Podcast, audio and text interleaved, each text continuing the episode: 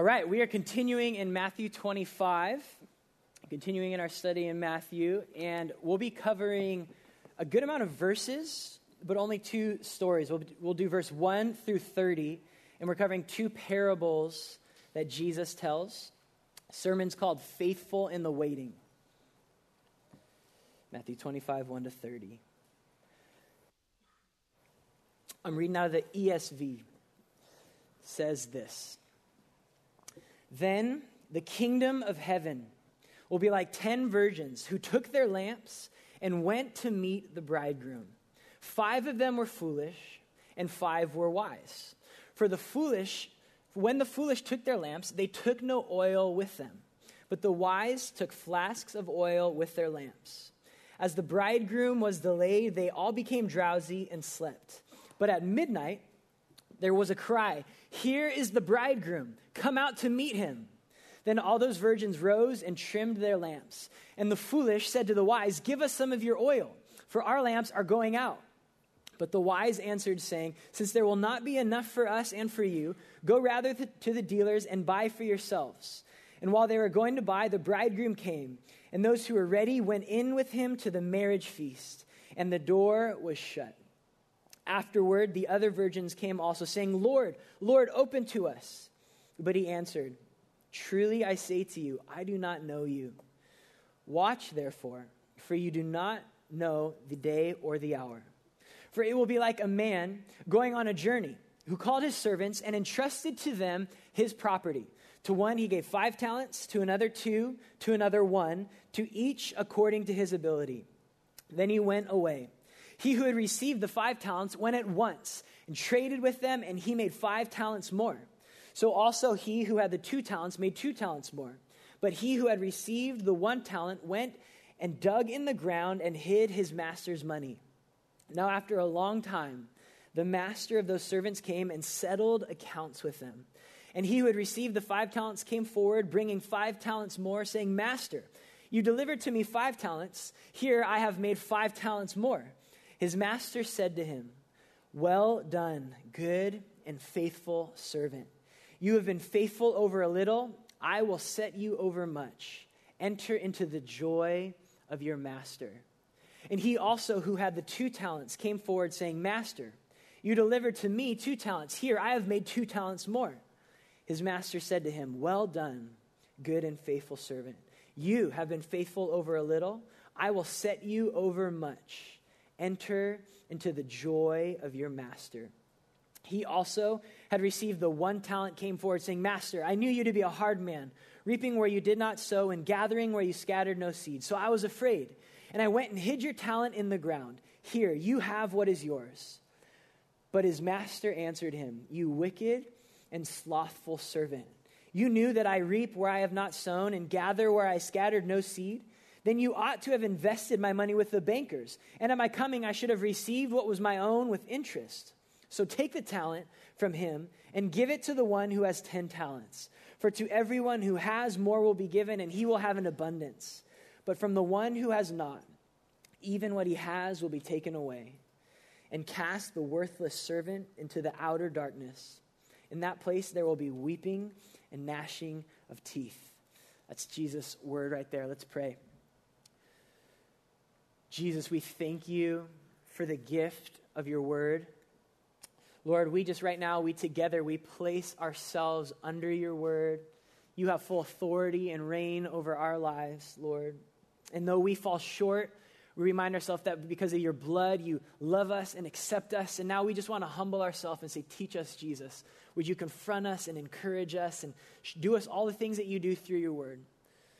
We ask for your, your spirit now to come. Help me, Lord, just to be faithful and clear to what you have said. Would your spirit move and create faith and convict? And, and more than anything, would you just glorify Jesus in our midst?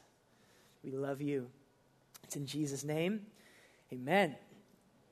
Man, well, if you've been with us the past couple weeks, uh, just how good has the, the word been? How timely has it been, right? We're looking at the news and natural disasters and like wars and rumors of wars. And I just, it's encouraging to me that Jesus, 2,000 years ago, said, hey, it's going to be like that.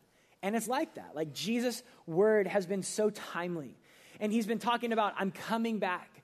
and I'm coming soon, and this is what it's going to look like. And that was kind of Matthew 24, I'm coming soon. And now he's turning a corner, but he's making the same point, same basic point in Matthew 25, I'm coming soon. And so, what we're going to do with these two parables, these 30 verses, is uh, we're going to walk through them kind of step by step or, or point by point. It's going to be 10 points, but they'll be quick. Don't worry. I hope you're awake. Uh, and I'll, I'll make sure you stay awake. I'll be a little crazy. So, here we go. Point number one says this Jesus' return will feel like a delay. Jesus' return will feel like a delay. Now, if you remember the main theme of Matthew 24, Jesus said, I'm coming and I'm coming soon, right? He said, I'm coming soon. And what he's saying, uh, and actually we have two quotes from that in Matthew 24 just to remind us immediately after the tribulation. And then he, again, he says, You know that he is near at the very gates. So, Matthew 24, we're supposed to feel this like, man, he's coming. He's almost here. And Jesus wanted to teach us how we should live in light of the fact that, like, he's at the door. Now, in Matthew 25, he reverses the emphasis and he says, Yes, I'm coming soon, but do you know what? It's going to feel like a delay. It will feel like a delay. Two verses here just to look at that. Verse 5 as the bridegroom was delayed. And then again in verse 19, now after a long time, the master of those servants came. It's kind of funny. It's like, well, which one is it, Jesus? Is it soon or is it a long time? And we know that verse from 2 Peter with the Lord, one day is as a thousand years, right? That's kind of the answer. And so Jesus is a good pastor, and he's saying, okay, I'm coming soon, but soon to the Lord sometimes means thousands of years. And so I want to teach you how you are to live in light of that delay. It's going to feel like a delay. And he gives us these two parables to help us understand the delay and help us understand how we are to live in light of the delay. And so the second point is this we must prepare for that delay. That's pretty much the central point of the first parable. You must prepare, you must be ready. Are you ready and prepared for the delay? Now, Jesus tells this story of these 10 virgins, okay? And just right off the bat, you're like, what, Jesus, what are you saying? 10 virgins and lamps and a wedding at midnight? And this is one of those things that uh, it's just culture is different. At that time, this was like, oh, yeah, that's normal for us. We're like, what is Jesus saying? It, this was meant to be a very simple, straightforward story.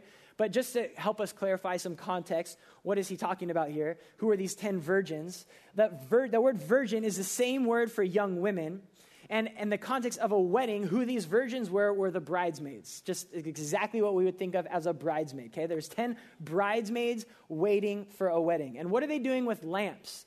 Well, in that culture at that time, a wedding happened at night because they let people travel and let the people just get there for the wedding. And um, so it happened at night. Normally, you know, it happened like at sundown. And this is what would normally happen the wedding was put on by the groom, not the bride. And the groom would leave his house with all his groomsmen, and they would go pick up the bride and the bridesmaids at the bride's house. And then they would have a procession through the town to the groom's house. And the bridesmaids' one job at this point is to have a lamp ready and lit to like make the procession through the town. And that was just something you would see. You'd see like lights going down. You're like, oh, cool, a wedding's happening. That was their one job. But in the case of this wedding, for whatever reason, all the, you know, everybody's ready, all the bridesmaids and the bride, they're, they're at their house, they're ready to go. And then the groom isn't showing up. He's delayed. We don't know why, but he's delayed. And uh, verse 6 tells us he comes at about midnight. Okay, so just picture a wedding, 7 o'clock. We're all like waiting at the wedding, like, where is this guy? The bridesmaids are like, this is crazy. We're waiting for five hours. They're, they fall asleep. And then at midnight, the groom comes. But here's the thing five hours go by, and half of these bridesmaids weren't expecting this delay, and so they didn't have any extra oil, and that's what the lamps needed. And so they realized, oh my gosh, you don't have oil. We can't like do our one job and escort the bridal party through the city. So they go to the other uh, women and are like, hey, can, you borrow, can we borrow some? And it seems a little cold at first, but imagine this. If there wasn't enough, that means at some point during the procession, the lamps would go out, and like, what kind of procession would that be? And everyone's waiting for the bride to come down, and they're like, Where is she? We, we don't see her. So they say, No, you can't have our oil. You have to go get oil. But it's midnight, and what oil store is going to be open at midnight, right? And so they, they miss out. The groom comes, they miss out on the wedding. And then, of course, they finally come ashamed with no oil, with no lamps. They're like, Hey, will you let us in? And the groom, he's a little upset, right? He's like, This is my wedding. My bride's probably crying because you guys weren't here. And he's like, Sorry, I'm not letting you in. And they're like, Please be merciful. He's like, No, I don't know you. And he, he doesn't let them in the wedding. Now, the point of this whole parable is this we must be ready. Sorry, I'm still on point two. We must be ready for that delay. Jesus is saying, I'm like a groom, and I'm coming for my bride, the church. But it will feel like a delay. And how gracious of Jesus to say, hey, it's gonna be, I'm gonna come around midnight. I'm just gonna, gonna be a delay. So be ready, be prepared, have extra oil. Don't be caught off guard by it. And now, when we start thinking about that for our life, this is profound because to walk with Jesus is to be prepared for the long haul of waiting with him. These five young women assumed they wouldn't need to wait. They just assumed, like, it's going to be okay. And Jesus says, You're foolish to think so. And think about the tragedy of this 10 young women got ready. They spent all day getting ready for a wedding. They're looking forward to it. And only five make it to the wedding. Jesus says, It's going to be like that. People are going to be excited to follow me. They're in, they're, they're, they're ready to go. And as time goes on, they're not expecting this long haul with Jesus, and they're not ready. And they won't be ready for me when I come. Do you know what's more important and what matters more than starting to walk with Jesus? It's finishing walking with Jesus. Jesus says, It's going to be a long haul, and you're going to have to wait on me. And so be prepared for that. And like the parable of the soils, people will respond to Jesus and be excited about Jesus, but many won't make it. Many aren't ready for the long haul. And it's really easy uh, and exciting when we see someone just charging after Jesus and, and they're like going for it, and you're like, yes, but walking with Jesus is also like a marathon. It's also like be prepared and trained. And are you ready to weather just day after day after day? when I was 15, um, my dad uh, was like, my dad was running marathons and I was in track and I was like, you know, let's do a marathon. So I was 15. I was like, I'm gonna do this marathon with my dad. So we start to train, and 15 is pretty young to do a marathon.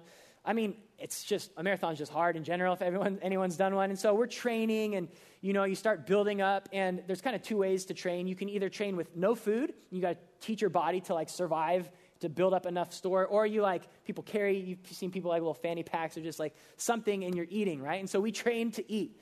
Uh, the day the marathon comes, it was just one of those off days. If you run, you know, sometimes you're like, oh, great, it's one of those days. And I just wasn't feeling good. And so I just didn't eat. I was running, you know, mile 10, 15. I just didn't feel good. I was just pretty much just go, just do it. And I wasn't eating. And I remember my last memory it was mile 25, and I see the sign, and we're like, one more mile. It's, it's 26.2. And I'm just like, eyes closed, just step after step is pain. And then I wake up in an ambulance. And I didn't finish the marathon, you guys. I was 15, and I trained for six months, and I wake up with IVs, and my legs are like seizing, and they're like, yeah, you ran out of electrolytes. This, this, you're an idiot. Like, you, what are you expecting? You weren't eating. And I was like, no. And I was so mad. I was like, the finish line is right there. And I was like, please, I was pleading with the people in the ambulance. I'm okay, I'm awake, I have one mile, let me finish. And they're like, sorry, when we put a needle in you, we have to take you in. So I go into the hospital, four hours, taking blood, I'm fine. All I needed was the IVs. I go back to the spot and I literally finish the marathon. People are cleaning up, nobody's there. It was so depressing. My out my time was like nine hours, 15 minutes. It was supposed to be like four hours. I was like, well, I guess I finished. I don't. I still to this day don't know if I can claim that I ran a marathon, but I have the thing and that's my time. But anyways, following Jesus is a marathon, and it's if anyone has tried, you know it's hard and you have to be prepared and you can't be stupid in the day of just be like, ah, whatever, I'm just going for it. Like it's a long haul. And Jesus saying you have to be prepared to wait and make it. And I just, man, my heart breaks because I have friends who I love, who I used to walk with Jesus with, and now they're not walking with Jesus. They're, they, they're not walking with him now.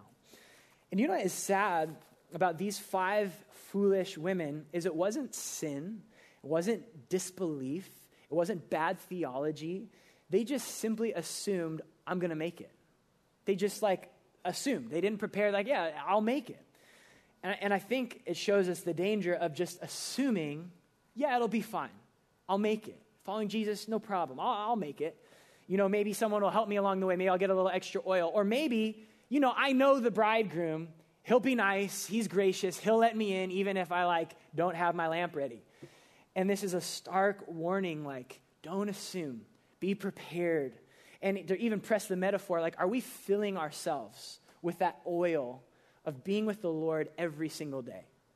Like are we are we just seeking the Lord like the middle of the night? No one's around early in the morning. People aren't saying, Good job, you brought extra oil, but like, that's what it takes to make it with Jesus. Yes, there's amazing moments with Jesus, but then there's these unseen moments where you're just with the Lord, and that is the fuel to make it. And I just, I want to make it, you guys. And I, I, I want to make it to the end. I want to do anything I can to not get to the door and, and hear Jesus say, I don't know you. And, and then the last thing I'd say on this is if you, some of you, maybe you just feel like you're waiting on the Lord for something, like you can resonate with these verses in the Psalms, like, Where are you, Lord? How long, O Lord? And I just want you to hear that's part of what it is to follow Jesus. You're not alone. You're not necessarily doing something wrong. That's part of it, waiting on the Lord. I mean, imagine these, bride, these bridesmaids were like, seriously, where is he? Like, where is he? I'm kind of annoyed. I got dressed up, and where is he? Like, that's part of what it is to follow Jesus, just this slow waiting on the Lord. And all I would say is this keep waiting on the Lord. Keep waiting. He's coming, He will come. And so, the first point, Jesus' return will feel like a delay. Number two, we have to prepare for the delay. Number three is where we start the next parable, and it's this we are stewards of God's resources during the delay. We are stewards during the time while we're waiting for Jesus to come. This parable of the talents is the point of what, what am I supposed to be doing with my life until Jesus comes back? verse 14, it starts like this it'll be like a man going on a journey who called his servants. If you're looking at it, what does it say? And entrusted to them his property. Whose property? His property, the master's property. And here's a truth you and I are simply stewards. Everything we own and have is on loan to us from God. We are not owners of anything, we are stewards of God's resources. And like these three men who are entrusted something from the master, we are to steward what we've been given. You know, we're to steward like our own heart and walk with the Lord. We're to steward our relationships. And we're to steward our jobs and our responsibilities, our resources, our time, our finances, our talents and abilities to serve God's church. We're to steward the gospel like everything that we have and everything we can do is on loan from the Lord, and we are stewards until He returns. And when you, when you start to view your stuff and your life as, man, I'm just a steward, it, it, honestly changes like the goal of your life and why you are here. Your goal isn't just to get as much stuff for your own enjoyment. The goal is like, man, this is God's. Like, my car is God's car, and I want to steward it well. Like, my job is belongs to the Lord, and it's His, and I'm stewarding my job right now. My relationships are the Lord's. He like said, here, take care of these until I come back and He cares about how we use our abilities. It's all the Lord's. And I just want to say if you're young and still figuring out, like myself, what am I going to do with my life? Is this perspective in your future? Like, everything I have and everything I, am pursuing is for the Lord. It's unto the Lord, it's His. My, my education, it's just the Lord's. It's for the Lord. Uh, like, everything I want to do and succeed in is for the glory of God because I'm a steward of His stuff. And if you're not so young and you're kind of like looking back, um, and maybe you have some resources at this point, do you view your life and your resources and your car and your boat and your house and whatever you have, your bank account, as the Lord's? This is His, and I'm a steward for the Lord. And think about all the ways it could be invested in the kingdom.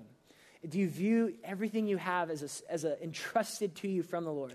And then number four, a slight adjustment to that point, we've been entrusted with things, di- we've been entrusted differently. This is just helpful because, you know, we can be a little wicked and jealous and compare and frustrated when we look around like, cool, Lord, I'm glad you give him that, but you didn't give me that.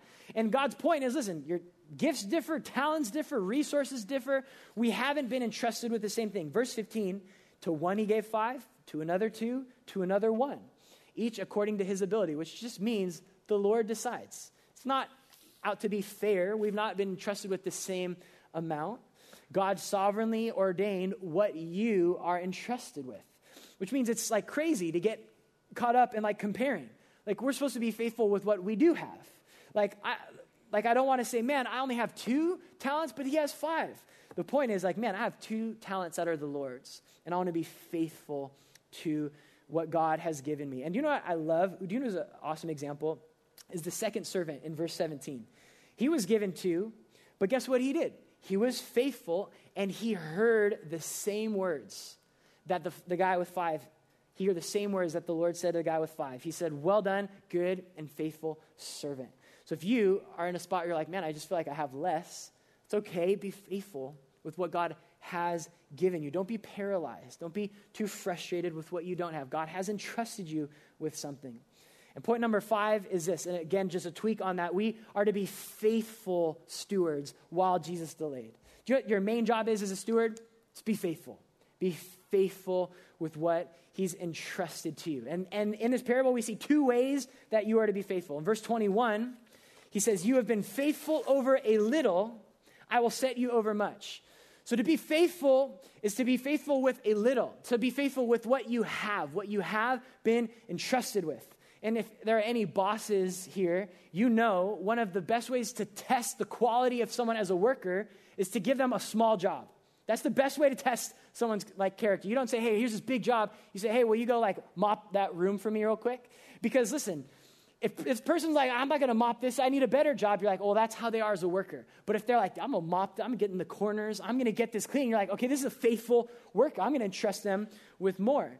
And to my shame, I have to confess, after I graduated college, I worked at Starbucks for a few years and I hated it. And I thought I was above it. And I had my college degree, and everyone was like younger than me and didn't go to college who were like my bosses. And I remember they said, Hey, will you just go wash the dishes? And I remember washing the dishes, just frustrated, thinking, I'm above this. I remember, I vividly remember that day. I can't believe I'm washing these dishes. And God told me, not in that moment, it took a year and a lot of wisdom from old people saying, You're an idiot, to realize, man, I'm not a faithful worker. And if I can't be faithful washing dishes, why would God entrust me with anything else? I need to be faithful with what I have right now. And the quality of a steward is revealed when you are when you're given a small job what you view to be as a small job that's just how life works that's how life with jesus works and one of the, this is, this is cool, one of the greatest ways to know if someone's going to be a good missionary is how are they as a neighbor? How are they as a roommate? One of the greatest ways to know if a single person will make a good spouse is how joyful and content are they while they're single. Because a marriage isn't going to fix that. Like your heart's going to be the same. And one of the just the greatest ways to like move on and do more things in life is like, man, I'm content and I'm faithful where I am. And, and oftentimes, I think when we're not content, Jesus is like, man, I'm just going to keep you learning this same lesson until you find contentment and faithfulness where you are. And we can kind of run and like go find a new place or circumstance. And for some reason, it's like, why is this still happening? Jesus is like, be faithful, be content where you are. To be faithful is to be faithful over a little. The other thing to be faithful is, is to be faithful right now, in the immediate, in the present. Notice verse 16 he who had received the five talents went at once.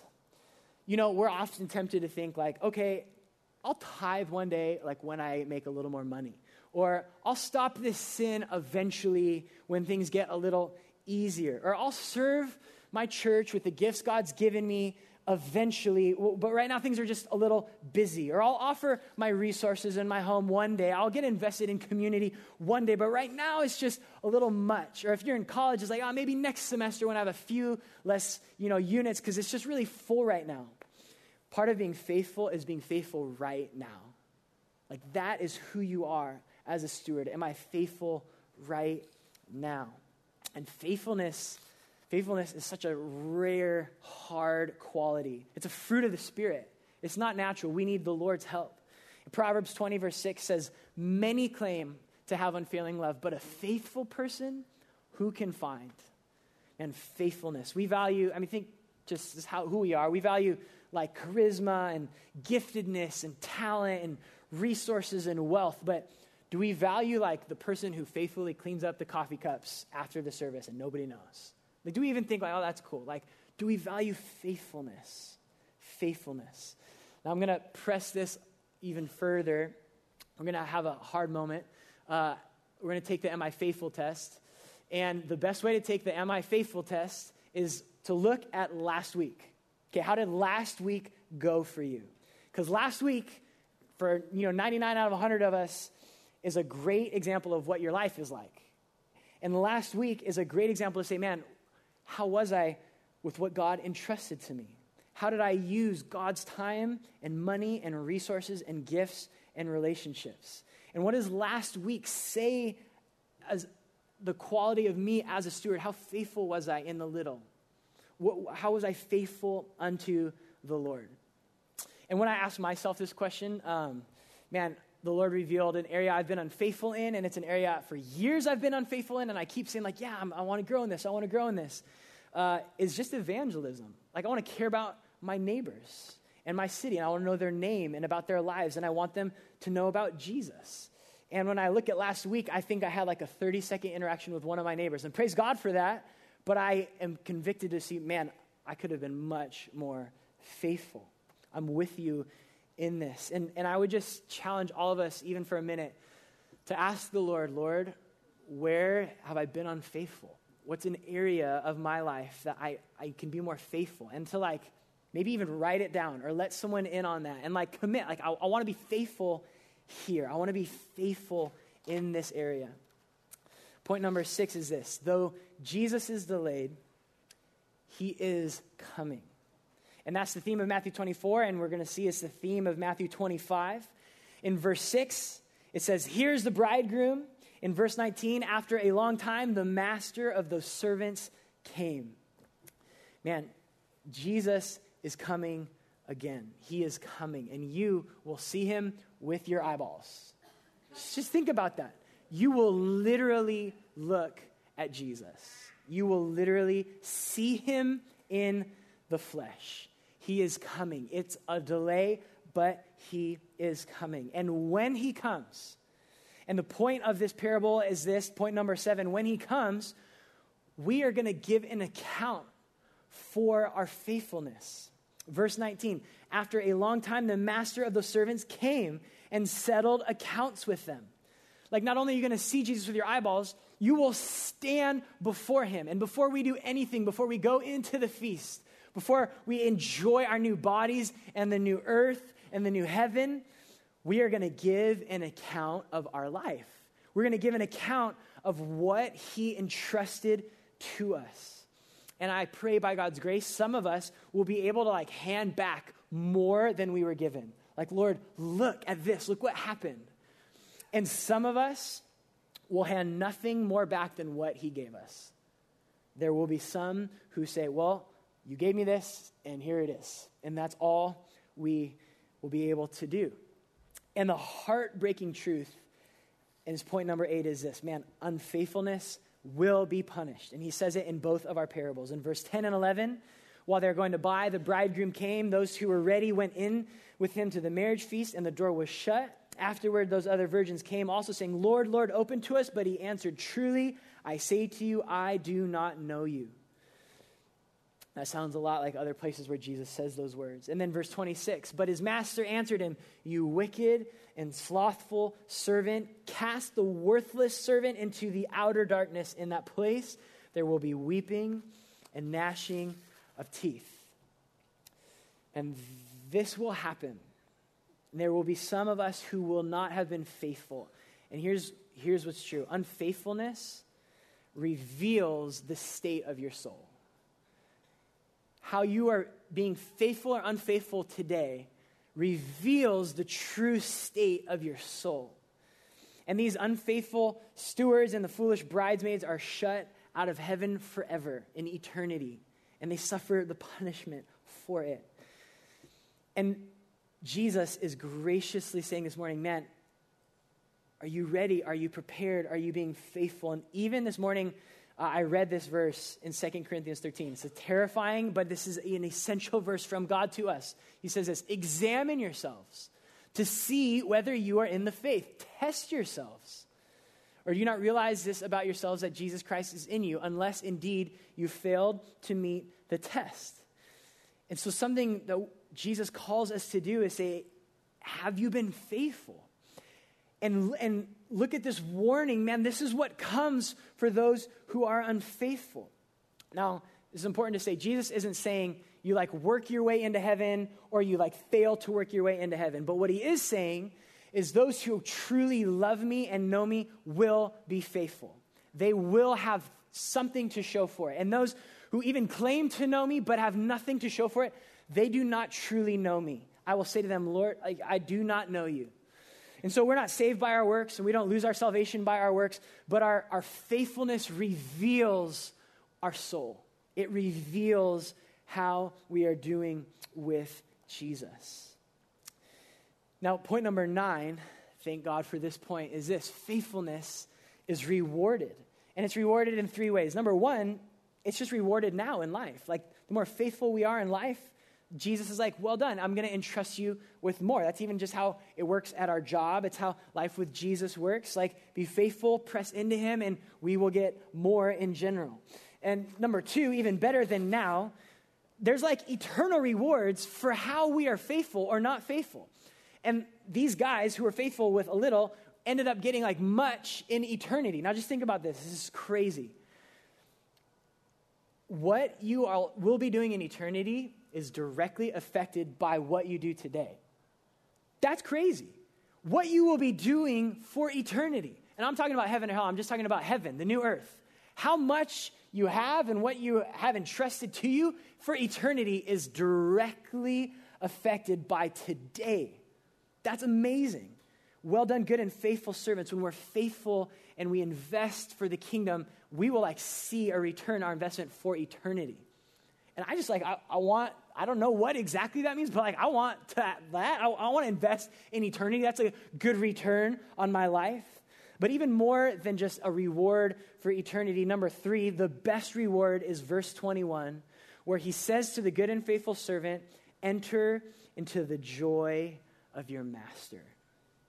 Man, that, if for no other reason, to be faithful today, like I want to enter into the joy of my master for eternity. Like joy is offered us, God's joy is offered us for eternity for those who are faithful. And so I, I want that joy and that life. Now, the last point of these two parables and it's helpful when we look at them next to each other, is we need both of these parables. And here's what I mean. Parable number one is talking about a wedding. Parable number two is talking about servants being faithful, okay? Um, one of the just radical things about our God is yes, he wants you to be faithful and obey him and worship him, but he doesn't just want that. He wants your love and affection like a, like a bridegroom wants for his bride. That's like part of what it means to follow Jesus. This wedding theme, this I'm pursuing my bride theme. From the beginning of Scripture to the end, Jesus says, I love my church that like, like a husband loves his bride. And part of walking with Jesus is not just working for him, it's this intimate, close relationship with him. And can you describe, like, that's like my relationship with Jesus? Because I think some of us, we kind of like the second parable. We're like, yeah, let's get it done. But like, oh, ask me to like sit and like be with Jesus. It's kind of like, let's let's get on, right? Like, let's get moving. And some of us need to hear this first parable, man. It's like a relationship with the husband and his bride. That sweetness is what we need to recapture. And then for others of us, we're like, man, I love Jesus. I love being with Jesus. I don't love my roommates and I don't want to love them and like we're good like i like being off with jesus all day but don't ask me to go serve him don't ask me to go do something for him i just want to be with jesus You're going to need the second parable that says, hey, yes, you're like the bride of Jesus, but you're also like the servant of Jesus. And he's your Lord, and he's called you to be faithful and to serve him. And we just need both of these parables together. That's why, like, we need all the verses in the Bible, right? Like, we, we don't just pick the ones we like and, like, oh, I don't really like those. Like, we like we need the whole bible and we need everything god says of us. Like i need an intimate relationship with jesus and i need to be faithful and work hard for jesus. And we need them both. And now as we head into worship here's here's where we're going to close. I know if we have been listening and letting the word do its work there are areas where every one of us feels this like oh i have been unfaithful here. I, I, I just know that that is true the word of God is true. Man, I have put that off. I've been negligent. I have viewed this thing as too small. I've been unfaithful. And where we have to close and where we put our eyes as we head into worship is this truth. You guys, Jesus is faithful. And in Revelation 1, he's called the faithful witness. And at the end of Revelation, he's called faithful and true. And you know what is awesome about Jesus? He did his job, he did what he came out to do. And do you know what he came to do? He came out to seek and save unfaithful people. He came like a husband comes for his bride, and he laid down his life to make his bride spotless and forgiven and acceptable and loved. Jesus came for unfaithful people like you and me. And that's all of us. He didn't come for faithful people, He came for sinners like you and me. Every one of us has fallen short in what Jesus has entrusted to us. Yet Jesus says, It's about me at the end of the day. I'm faithful. I came for you. And like these wicked servants who were cast out, you know, Jesus was cast out for us in our place so that we didn't have to be cast out. Jesus on the cross was cast into outer darkness, received the wrath of God for our unfaithfulness, that we could be called the righteousness of God, the bride of Christ, forgiven, accepted, the beloved. Before we did anything, before we were faithful or unfaithful, that He would declare that over us. And then if we would trust in Him, He says, and you know what? I can make you more faithful. I'm going to pour my spirit into you. I'm going to give you a new heart. I'm going to convict you with my word, and you're going to grow in faithfulness. Not to earn my love, but because I already love you. I've already forgiven you. And so if, if you're like, man, I don't even know if I trust in Jesus, listen, he loves you and he was faithful for you. And then if you're a Christian and you're like, man, I love Jesus, but I've been blowing it over here, listen, Jesus is faithful over your unfaithfulness. And then he also says, now I'm going to make you faithful. Like, I'm going to change, I'm going to grow you, I'm going to sanctify you. I, I want you to grow to be more faithful. And so, what we're going to do right now as we worship is let's just let's take a minute, all of us, and, and just deal with those areas of unfaithfulness before the Lord and say, Lord, I repent, I acknowledge I have been unfaithful here. And then we remember the faithfulness of Jesus, that he was killed on the cross for us that we could be forgiven. And then let's just pray and worship. Lord, fill me with your spirit. Help me be more faithful. I want to be more faithful to you. I want to walk with you. So I'm going to close this in prayer. And just a reminder, we're going to have a prayer team here. Listen, you can be real and repent and say, man, this is where I've been unfaithful. You're going to have the carpets here to get on your face and just cry out to the Lord. We're going to have communion where you can remember the faithfulness of Jesus over you.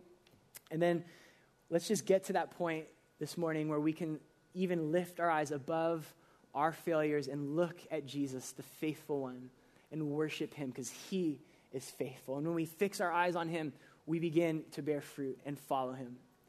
So, Jesus, thank you that you are the faithful one, that you have been so faithful to us, even though we did not deserve it, Lord. We have all fallen short. Lord, would, would some of us just hear the good news this morning? That you declare forgiveness and grace over our unfaithfulness. Lord, I pray that your spirit would just do a sweet work this morning over husbands, maybe been unfaithful in an area, wives been unfaithful, mo- mothers been unfaithful, single people been unfaithful, Lord, maybe been unfaithful at our work or with our neighbors. Jesus, would you just do a sweet work where we can repent, acknowledge that, where we could get low before you, humble ourselves and then receive the mercy of Jesus. And then, God, I just pray you would make us more faithful. Lord, I want to be faithful for you. I want to walk with you. We want to make it to the end, Jesus. Grow our faithfulness, Lord. Would we be known as some of those faithful people because of Jesus? We faithfully love, Lord, as you loved us. We faithfully serve as you've served us. Would we faithfully lay down our lives for our friends and our family and our neighbors and the nations as you have laid your life down for us? Thank you for your blood over us this morning, Jesus. We worship you now.